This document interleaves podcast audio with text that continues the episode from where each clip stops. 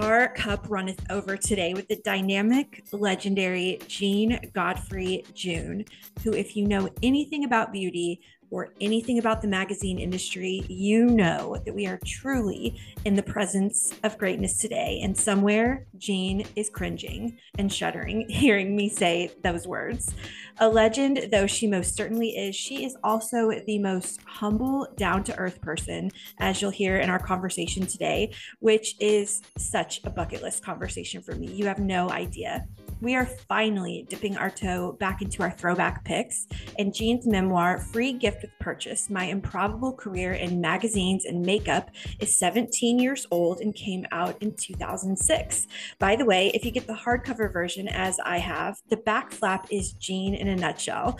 Alongside this gorgeous photo of her is the caption There is nothing Jean Godfrey June loathes more than having her picture taken.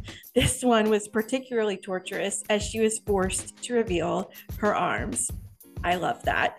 Our conversation today will clue you more into who she is and how she got into beauty, what life was like in the golden era of magazines, what a beauty closet was like at the world's biggest fashion magazines in the golden era of magazines, celebrity beauty lines, and dearly departed magazines that have gone before us, like Lucky, where Jean worked for years and years.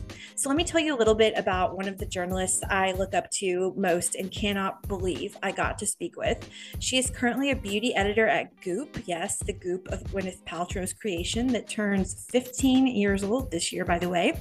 She has been with Goop since 2015. And before that, Jean was the former beauty editor at Lucky Magazine, as we previously mentioned. Prior to that, she worked at Elle Magazine and has also written on beauty for Vanity Fair. This conversation was more than a little bit of a mountaintop moment for me, but I think I kept my fangirling to a minimum. Enjoy the conversation. Jean, welcome to the show. This has been a conversation 20 plus years in the making. I grew up reading you and I've read you for my entire adulthood as well. I'm so happy to have you here. Welcome to the show. Oh, thank you so much. I'm I'm I'm beyond flattered. well, you're about to be more flattered because there is no way that we can deny that you are a legend in the beauty space. Absolutely no way to deny that. And listeners, if you are at all in the beauty stratosphere know anything about it, you know I'm right. So I am wondering what your beauty origin story is. What got you into beauty in the first place? And as I asked this, actually, so I told you I just reread free gift with purchase. I'm thinking about how in the book you mentioned that one of your daughter India's first words was origins, like the cosmetics company. so, so what is your beauty? What is your beauty origin story? Well, I mean, I think everyone's interested in beauty at some level. Mm-hmm. You know, all genders, everybody. You know, just we we are visual people, and so um, I like everybody else. Um, you know, I think I really started noticing beauty when um, I really started noticing beauty when uh, I got into junior high and I started breaking out. yeah, I hear that. Yeah. What can I do about that? So, so it was more, um, you know, the sort of old school way of looking at things as, as like I've got these flaws and I want to fix it, mm-hmm. um, which is something that as I started actually writing about beauty, um, I I definitely wanted to take the opposite tack and sort of be like, we feel beautiful, we like our skin, we like our hair, let's mm-hmm. look at and have fun. Um, but I, you know, I was always, you know, as I wasn't particularly interested in beauty. Let's just put it that way. I was mm-hmm. as interested as another human being, you know. Um, but when I started writing stories um, for magazines, I I quickly realized that that everybody reads the beauty stories. Yes, including myself. Always, always, always. You know, and um and it's kind of a language between people mm-hmm. you know you can both you know you are like oh my god what's that mascara and you know you you have a bond on a sort of deeper level and i remember mm-hmm. when i'd be writing about say celebrities i uh when i started at Elle magazine um you know you'd be interviewing a celebrity and back in the day they were a little less savvy than they are now they right right beauty lines and stuff and so, you know, you'd be asking them questions and you'd be getting nowhere. You know, they'd be kind of giving you nothing. And then you'd ask, like, oh, what was the first time you tried perfume? And they, bam, all of a sudden they'd tell you mm-hmm. like a appropriate story that like they're, you know, they're their publicist was like dying that they were telling. So um it you know it just it's something that you know even people who are anti-beauty who would never wear lipstick you know mm-hmm. they care about their shampoo like everybody it's just a very intimate part taking care of yourself as a human being and i mm-hmm. think that that really drew me to it you, you know you always get interesting stories you know beauty can seem really boring like you know oh it's you know it's winter it's time to, to talk about moisturizer mm-hmm. Mm-hmm. go one step deeper and it's really you know it's just full of personal stories and and funny ways people perceive things and mm-hmm. Well, I think that two two points I want to make there. Beauty, you know, not everyone is the same size, right? So fashion eh, kind of eh, it, it definitely mm-hmm. more so in the past. It's it's less so now, but fashion can be very exclusive, right? Beauty is not. You every everybody can put on the same lipstick. Lipstick fits everyone the same way. Yeah. And then another thing is some, you know, of course there are high end cosmetics products that cost probably outside of my budget, but sometimes the best products are just like Maybelline Great Lash, right? Which you can yeah. go buy at CVS in five minutes. And I could wear the same mascara as a celebrity would. And so it's it's very relatable and it's just uh, it, you're right it kind of brings everyone together because every i mean i hope people are all using shampoo and conditioner and things like that and so yeah i i my i told you just a second ago that my mine was dr pepper lip smackers and then it was just off to the races from there basically. But being, i have one other one. I have yeah, oh yeah yeah yeah go.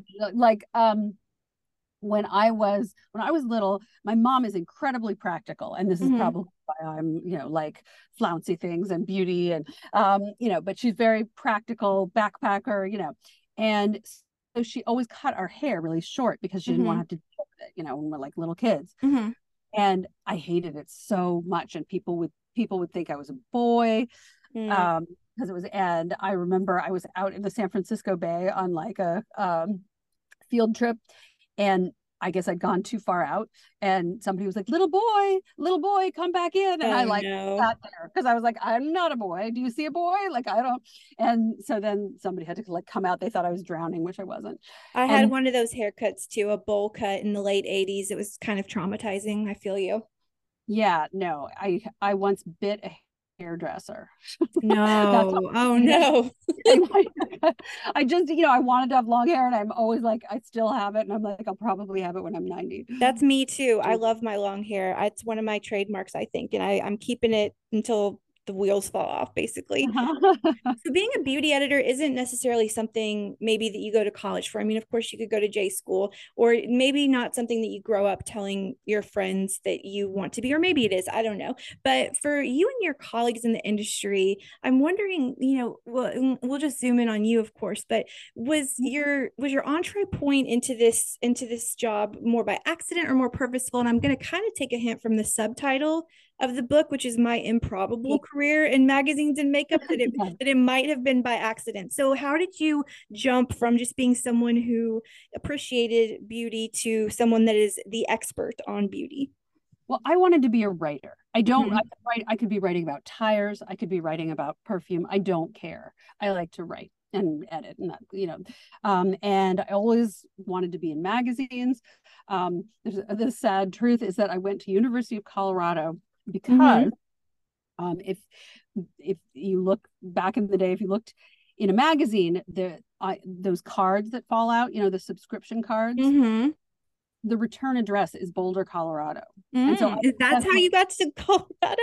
I love that. That's that's how, like I thought they made Vogue and Glamour, and you were very surprised. Yeah, and I was like, uh, you know, my freshman year, I'll just wait. You know, I'm going to get an internship, but I'll wait. You know, a little. so, so funny. That was, you know, I super wanted to be in magazines, and um, I started out uh, when I moved to New York writing about architecture and interior design. Uh, for like a, a, trade magazine that like you know nobody had ever heard of um, and i loved it because i loved writing but my grandmother was always like when are you going to you know write for a magazine that like i can buy in the grocery store and um, you know she really was always bugging me. And so i started just sending articles that i'd write. Um, most journalism school things will tell you you should write a proposal. And i just would write the story and send it. And i still give people that advice. It's so mm-hmm. much better than writing mm-hmm. the proposal. Um, and so i uh, started, you know, I, I had some articles in like New York Magazine, Condé Mm-hmm. Nast Traveler, and then I wrote a story about a makeup artist named Bobbi Brown. Bobbi Brown. I just listened to an interview. Uh, she did it on a podcast. Like, uh, well, actually, it's Marie Claire's. Uh, she pivots podcast. She literally, I was just listening to that ten minutes ago. That's crazy. Mm-hmm. Love her. Love her. And she she at that point was a great makeup artist who was going to she was she had come up with these 10 lipsticks and there weren't there weren't makeup artist lines yet. You know, there was none mm-hmm. of that. And so I did a story about that over the weekend and sent it into Vogue. Wow. and they published it. And at the time, beauty articles were different than other articles in most magazines. They were just they were kind of like lists of their advertisers and they didn't they didn't have a lot of imagination or writing to them. Um, and so I got a lot of work from that one article and I wrote for I wrote beauty stories for just every magazine under the sun. And at the time, alpha hydroxy acids had just sort of come out as a, you know, a, a Mhm. thing to do at home. Um, and for whatever reason, I was the alpha hydroxy acid expert, which was somewhat dull, but I was willing to do it. And I just that time of sort of I had a, a, a day job writing about architecture, interior design for a magazine, but then I wrote all these beauty articles at night. Mhm. And eventually, um, I I was working a lot for Elle, and they really liked my work. And then a Mhm. senior editor position came up, and I got it because, you know, they knew I could do it. Which I always that's another piece of advice I give people is just, you know, like if the more you can do the thing, like write the article, That's don't right. give the proposal. Just be like, here, do you like it? Yes, no. I think that's brilliant, and that's bold too, because that's a lot of that's a lot of work to put in for something that Well, might not turn out. It's a lot of work once. You can always you can always Yes, that's that good. thing, good you know, you can always take what you made and and fit it to to another outlet. So um, you know, True. it um is not it's not as much work as it sounds. But it was definitely the my way in for sure. I didn't have any connections. You know, I'd have people would be like, I'm gonna go interview at, you know, Condé Nast. And I'd be like, oh, you know, I wish I had that connection. And I did, you know, I didn't, but I I sort of hacked my way in. That's exactly what I did too. I had no connections and hacked my way in, and I still work remotely and live in the South and have Oh, hacked my way in and am a unicorn down here in the South writing for Marie Claire. But so as I said, I'm I'm an editor at Marie Claire and I'm a current day magazine editor. Unfortunately, if we're being honest, the golden era of magazines has passed. Yeah. And but you were in that golden era of magazines. You were in the thick I was in the tail end of it, I will You say. were there though. Oh, and- but I was there. you were there and don't get me wrong magazines are still fantastic of course i Yeah. subscribe to every single one that's still in print and read all the other ones online but again i it's my standing that the golden era of magazines is behind us and i don't think anybody would disagree with me but again so even if you were at the tail end of that you were still there for that so what is life like as a beauty editor in the gold so-called golden era of magazines I mean, it was it was really incredible. Um, Mhm. um, it was uh, probably like what being an influencer is like now to some degree, um, except that um, except that was all about getting an interesting story. And so, um, you know, if you were like if you went backstage at the shows, it wasn't a thing yet. You know, it was just a couple of people back there. yeah that that were reporting on it. You know, there weren't a million photographers. There were like, you know, a, a couple. Um, nobody, you know, really had that feeling. And so you could you'd go back there and, you know, I mean, I was I just watched the supermodel doc and I was oh i remembering all that yeah experiences I had with some of them and and I remember once I had, you know, I'd heard Naomi Campbell was really difficult and I had to interview her at the Chanel show. Like we had a Mm. cover story. They were like, you have to get this interview. And the Chanel show was the end, it was the last show of the season every year. And it was at eight in the morning. So every model is like really over it. And it's eight in the morning. So they're like extra over it. mm-hmm. So I was like, oh my God, you know, and I was, I was, there were some other models that were like, don't write about what we're saying. You know, they were kind of like mean. And, and then I find Naomi and she's like, yeah, let's go under this like rack of clothes. And so we With like beautiful British accent. yes, I'm I'm butchering it. Um, but she was so like sweet and kind, and we like hid out under these, you know, fancy Chanel outfits. that is the be- that um, the most golden era of magazine story that one could ever say, Jean. Like with Naomi Campbell under the racks at Chanel. That is it right there. That is it. Yeah, it was. There were there were experiences like that all the time where you'd sort of you know uh, like you wouldn't know what you were getting into, and then all of a sudden there it would be, and it would be some just really iconic sort of moment. I have been dying to ask you this question for for a decade plus. Take me okay. inside a beauty closet at a magazine in the 90s or 2000s. What is it like? And first of all, maybe explain for listeners who might not know what is a beauty closet at a magazine and what's it like to walk in there? Is just is it just sensory overload, overwhelming so much amazingness you don't know what to do with yourself? Yeah, I mean, it uh, a beauty closet is exactly what it sounds like a closet that's got a bunch of beauty products in it and mm-hmm. certain, high end um, like stuff that you don't have to pay for. You're testing it. It's a dream. Yeah, yeah. I mean, it's every every every, every beauty product that that pretty much came out would come, you know, across when I was at Elle or when I was at Lucky would definitely be sent to us um, often we'd go to an event where they introduce it and show you all the marketing and everything around it.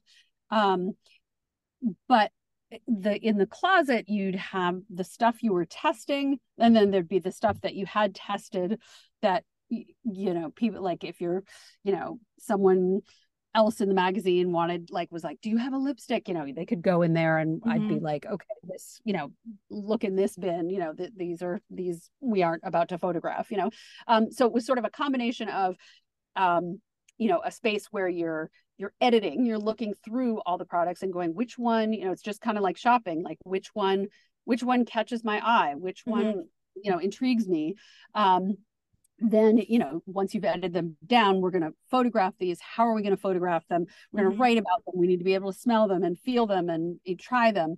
You know so there's that aspect of the beauty closet. And then there's the storage of the things that either didn't make it or you know were were, were already tried or something. And so mm-hmm. yeah it was kind of a magical spot. And i do remember i had a friend once that came. I, I think it was my daughter and her friend and then the friend's mom. Mm-hmm and they came up to visit and they wanted to see the beauty closet and i was like sure go and you know you can can kind of shop around look look and see what appeals to you and the poor mom got like overwhelmed like she was so excited she,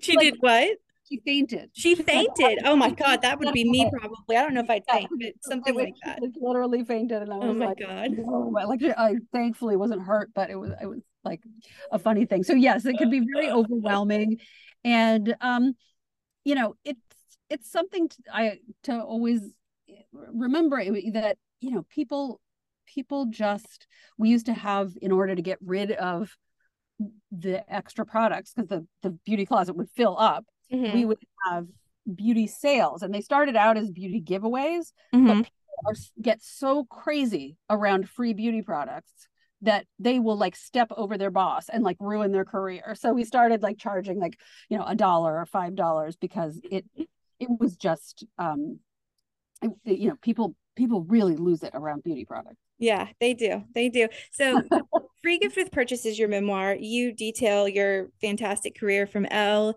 to Goop, which is where you are now, so much in between. But I want to take a moment here, and listeners, if you know, you know, to recognize the gym that was Lucky. Rest in peace, Lucky.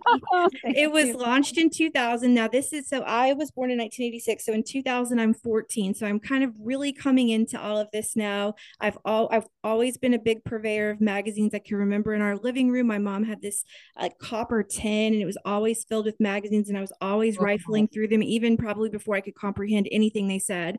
Um, so anyway, Lucky Lucky opened in um, 2000 and closed in 2015. So in the book, in Free Gift with Purchase, you talk about the quote unquote lucky girls in the book. So what is mm-hmm. a lucky girl? Because that is a special kind of of person. And and if I could work it, if I could write for Lucky, which I never I never got to because I um, wasn't full time writing by 2015. But if I could yeah. write Lucky, I'd love to. So what well, is Lucky Girl? A lucky girl the idea was you know that magazines had been sort of like these very exclusive clubs and like you know you'd see a skirt or a shoe or something on a on a page um and it it usually didn't didn't tell you the price didn't tell you where to get it mm-hmm. you know maybe it gave you the brand name you know and it's hard to believe that now because now everyone has changed but at the time um you know we we were like we wanted to make a magazine for like not a fashion girl like a girl who's stylish and like wants to look great and feel great but we want to give her all the tools instead of making her feel like she's sort of out in the boonies somewhere and unable to access it.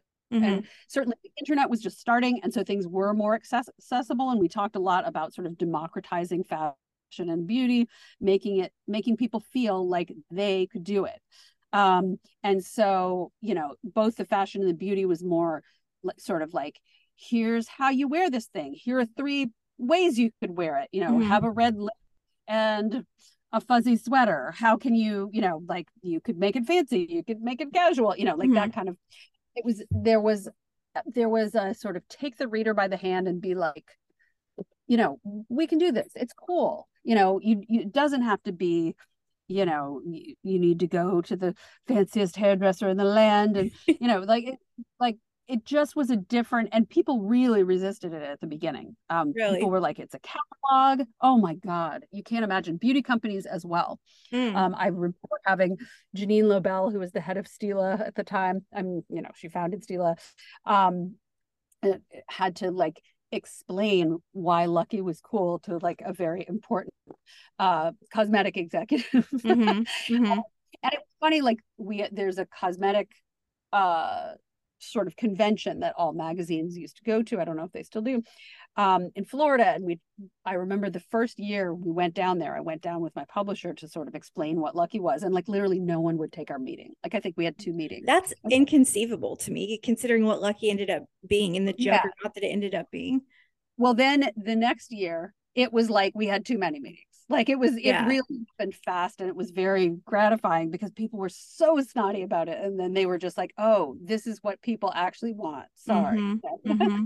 so it was that it was it was very exhilarating place to be because it was something new well to the girl grow me growing up in kansas at, at this time it was much more accessible and relatable than vogue for example. Like vogue was mm-hmm. fun to look at but i knew as a girl in topeka kansas that that was not my life you know that that was it just wasn't. Lucky made me feel like okay i can do this. Like this is this this feels like me yet also feeling luxury and prestige at the same time if that makes sense. It was just such a special magazine and so many like sa- like sassy and like so many magazines like that, that just just died far before their time. But um, the beauty, and we could have a whole podcast series on how the beauty industry has changed since the early 2000s. We we won't yeah. even touch that question, but I would like to know. So you're you're not in magazines anymore. As I said, you're at Goop, but you're still a beauty editor. So how has yeah. the role of a beauty editor changed in the 17 years since you wrote Free Gift with Purchase?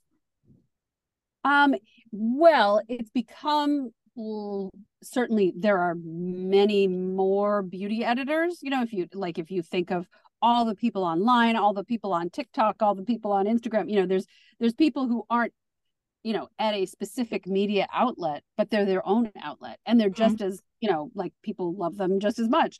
Um and so there's it's a much more like you know if lucky was trying to democratize style it's it's it's happened. Yeah. Yeah. Like, right absolutely. read that. And so and so you know the the role of an editor is is a little more you know you're, you're still doing the same thing which is try to come up with how to present something about beauty that people are going to relate to it's going to be an interesting story that's going to you know, make people read um, mm-hmm. at the end of the day that's what as an editor and a writer you want to do is you want to make people read and you want to entertain them and make them like feel like it was worth reading you know mm-hmm. um, and i feel like that's that's still the job um, for me certainly there's less um, a beauty editor used to like when i was magazines i spent i would say at least 50% of my time going to like new product launches um, and that sort of thing.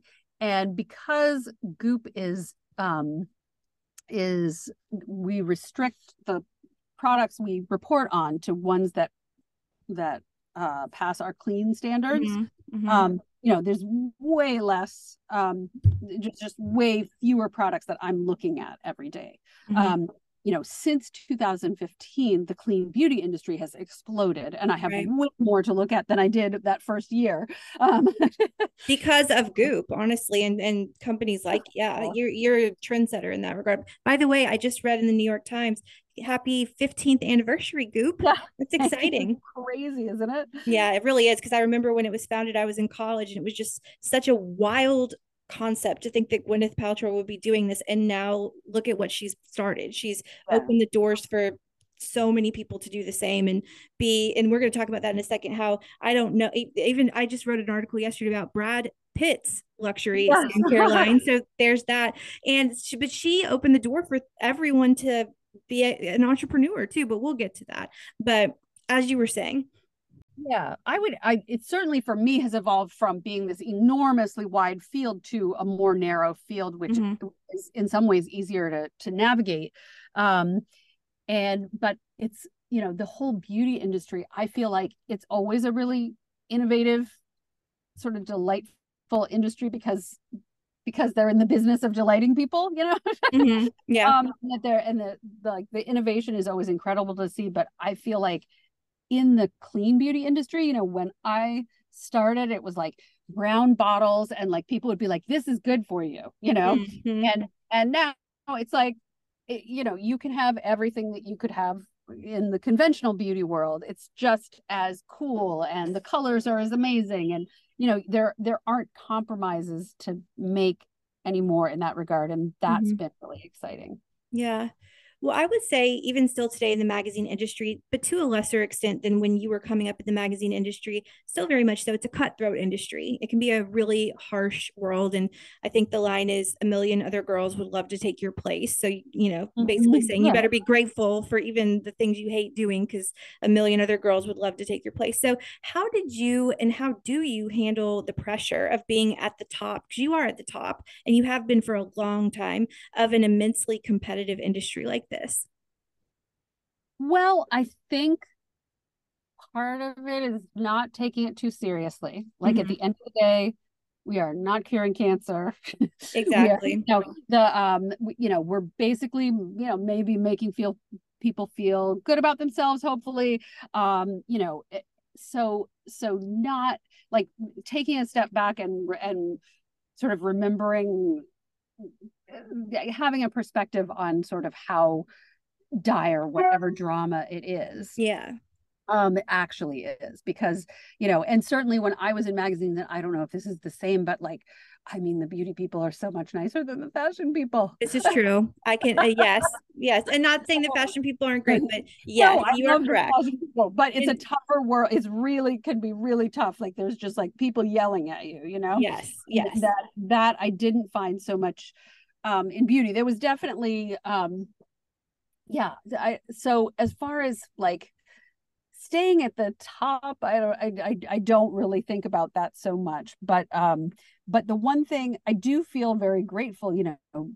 like a lot um i remember being at lucky once and for whatever reason i was i had to run in on the weekend and i had to make a, a copy of something mm-hmm.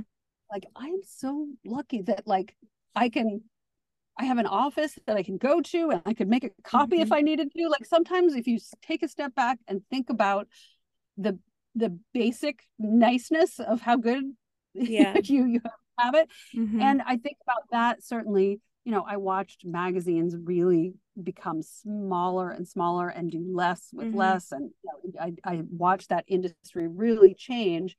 And um and so certainly being at being at Goop, I'm like, you know, there it was, I think when I started in 2015, it was like maybe 30 people mm-hmm. and now it's close to 200 wow. um, and it was like being on a bomb you know mm-hmm. um in the you mm-hmm. know the exact opposite of what it had been like for me with with this contracting magazine industry mm-hmm. so um so I do really feel grateful about, yeah. you know, like I'll be writing some, you know, caption and it's like, well, should I be writing a caption? It's like, yeah, I'm lucky to be writing a caption at this point. Absolutely. Yeah.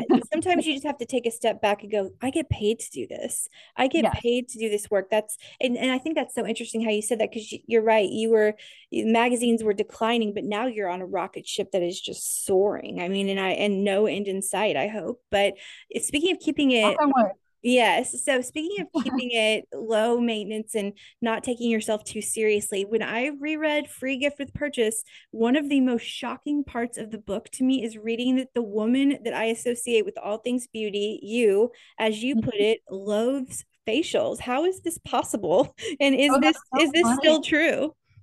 Um, well, okay. In general, like if you're like you could have a massage or a facial. I will always take the massage. I will. Okay, I will agree with you on that. Um, but uh, that said, there are some people in this world who are exceptional. You know, give an amazing facial. Mm-hmm. Um, like I, you know, and and there's nothing like that. Mm-hmm. Um, you know, so like I like a Joanna a, Czech facial or something like that. That's not your average run of the mill facial. Yeah. I recently had one with Annee de Mamiel, if you know mm. that brand. Like mm. she, oh my god, it's it's incredible. Fine when it's done right, it's um, done really really right. Yeah, Kristina Holey is amazing. Mm-hmm. Um, I just had a facial with her and from Marie Veronique.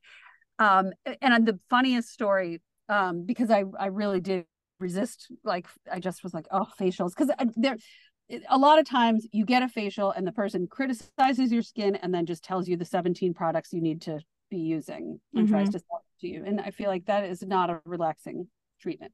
No, I say, I always say uh, to my esthetician, are we doing business or pleasure today? Because like extractions and stuff, like that's the business. Yeah. That's not super fun, does not feel great. But then sometimes there's the ones for pleasure, but then what are you really doing? Are you really moving the needle at all? So I would pick well, massage every time. Question, I once went the uh, to get, I was in Florida and um, everyone was talking about Tammy Fender's facial. Oh, I love. Oh my gosh, I love Tammy Fender so yeah, much. I've interviewed her before. She's great. So I went to get the facial, and it was just transcendent. Like she has someone doing re- reflexology while you're getting the facial. Like it's mm-hmm. just it's you just is that in Palm Beach? Is that right? Mm-hmm.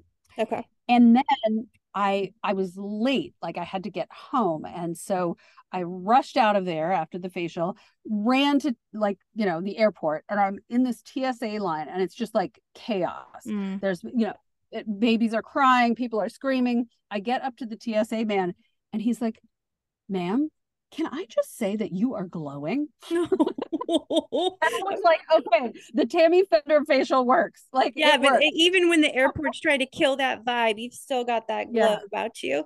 Well, as we end, yeah. as we near the end of our time together, which I could again just talk to you forever, but when okay, I have to ask you this question because when you said earlier when you were talking to you know an unnamed celebrity about beauty and then you started talking about perfume I feel like mm-hmm. every celebrity now has a perfume, has a fragrance, or has a skincare sure. line, or has a cosmetics line, or or something. Some which is, there's nothing wrong with that, but it's yeah. just difficult to think of a successful actor or musician that doesn't have some kind of be like from again from Brad Pitt to of course Gwyneth Paltrow, Selena Gomez, Hailey Bieber. I mean, insert name here. But when your book came out in 2006, I feel like celebrity beauty lines were barely a thing. Like, I think what J Lo had her perfume come out, and that was a big deal. Britney Spears had a perfume, but the, the market was certainly not as oversaturated as it is now. And now it is ubiquitous. So, what are your thoughts on, and of course, knowing that you work for an actress turned um, entrepreneur, but and again, there's nothing wrong with this, but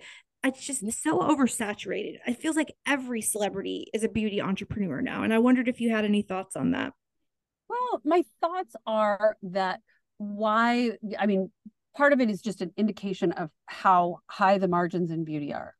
And, mm-hmm. you know, if, if, food were similar all the celebrities would have a food line yes um, yes so you know it's partly that it's very it's very easy to make um and and it, and it really works to have a celeb you know it used to be you know you, um, that every every big brand had a celebrity face, you know. And mm-hmm. I think the celebrities were like, exactly. well, I'm leaving a whole bunch of money on the table. Why don't I have that? And it's mm-hmm. fair enough. Um, you know, it, it um, you know, certainly for Goop, it was sort of a different a different evolution. You know, Gwyneth's dad had cancer and she started researching, you know, like all the causes of cancer and all the toxins mm-hmm. in our environment. And she started by you know, going organic with her food and then her cleaning products. And then she found out what was in conventional beauty products, a lot of conventional beauty products. And that, you know, sort of that's why she started the line. It wasn't like, oh, I'm a mm-hmm. celeb and I can make this money. Like it was something she really Yeah, did. hers was organic. You can tell you can absolutely tell that. Yeah. And and I think um yeah, it depends on the celebrity of whether uh, how involved they are. But I mean, I still get questions like people will say, "Oh, does Gwyneth ever come into the office?" And I'm like, "Does she come into the office? Like she is." is there every day. She this is, is, her office. This is where she, she works. She's our CEO, and she's not, not like you know a pretend CEO. She's the. Does CEO. your CEO come into the office every day? So does mine. Yeah, you know? exactly. yeah, that's right. So, yeah, I think so. You know, it can certainly the the market in general of beauty products is oversaturated um, mm-hmm. and it's because so much money in beauty products. So much. You oh my gosh. I did i interviewed marisa meltzer who wrote, just wrote glossy which i'm sure you've read. I interviewed her a couple weeks ago and she uh, in her book it said that of the i think 12 um, self-made billionaire women six of them came from the beauty industry and i believe that completely because it's yeah. such, it's it's just such a lucrative market. But so obviously we love to read around here. The show is called i'd rather be reading. Free gift with purchase is my personal favorite beauty memoir but do you have any other beauty memoirs that you would recommend that my listeners grab or me if i haven't read it yet? I'm i like cat marnell's um how to murder your life too. That's a great one too definitely i would have to say that's my favorite. Yeah it's pretty great it's pretty you know, great. and i worked together at lucky and i love her and you know i i, I think she's an incredible writer absolutely yeah. incredible. She's and she's a legend she's in the space a new too. one i think. Say what?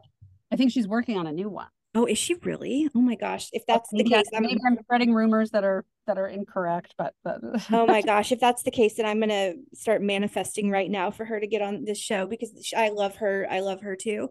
Well, thank you so much for being here today. To close, I I always ask. Um, well, I don't always, but a lot of times I want to know from writers when someone closes free gift with purchase and you know is reflecting on what they just read about your life and about the beauty industry and every in the magazine industry what do you hope someone that just finished reading the book has to say about it? Say about it. I would hope to just make them feel and then they could say whatever they like but uh i'd love to make them feel like they laughed that they were entertained and that they felt um you know that they could relate. Um and that um you know i i i think taking things not quite as seriously as as we mm-hmm. sometimes can in any industry but certainly in fashion and beauty we can take ourselves very seriously. Yeah. And having being a little more relaxed about it having a laugh um i hope that that just gives them you know a warm feeling and a, a feeling like they're okay you know, I, I, I, that, I think I so, there were so many beauty articles I read growing up that were like, here's how to mask what's wrong with you, you know? Mm-hmm. And, and what I want somebody to feel after they're reading something I wrote is, you know, you're beautiful, I'm beautiful, we feel good together, mm-hmm. you know? yes.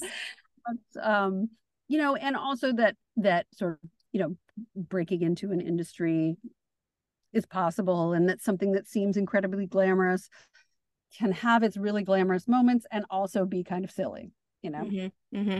and you I know that right? Like we have to check ourselves sometimes that and i don't write specifically for beauty. I have in the past but that's not my vertical anymore. But sometimes you really have to mm-hmm. check yourself and say yeah i work at a really prestigious company but we're not curing cancer here. You know at the end of the day we're just we're just fun and we're, we're fun, fun and silly and people need fun and silly. Exactly. And yeah, that's needed too. But we have to check ourselves because there's a lot of egos in this business. And I know you know that. But um, so if Cat's writing another book, then uh, no pressure. But it has been 17 years. I think it's oh time oh for you to write another book, a follow up. Um, look, Jean, you're the absolute best in the business. And the book, listeners, is called Free Gift with Purchase My Improbable Career in Magazines and Makeup. It has been out since 2006. So you can grab a copy anywhere. I got my uh, copy recently on Amazon after I packed my other one and couldn't find it because I'm in between moves right now. So I bought another copy because I, I want to give you all that business. And if you love the world of all things beauty listeners like I do, this is an absolute must read. Thank you so much for being here today. How much fun. Oh, thank you. This was incredible. You're an amazing interviewer. Thank you. And coming from you, that's high praise. Thank you so mm-hmm. much again.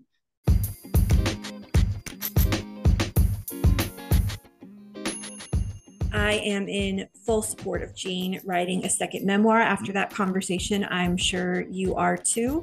A lot has changed since 2006, just saying. Jean, thank you from the bottom of my heart again for being here and for being everything I hoped you would be. Sometimes you meet your heroes and they're a bit disappointing. Absolutely not the case here.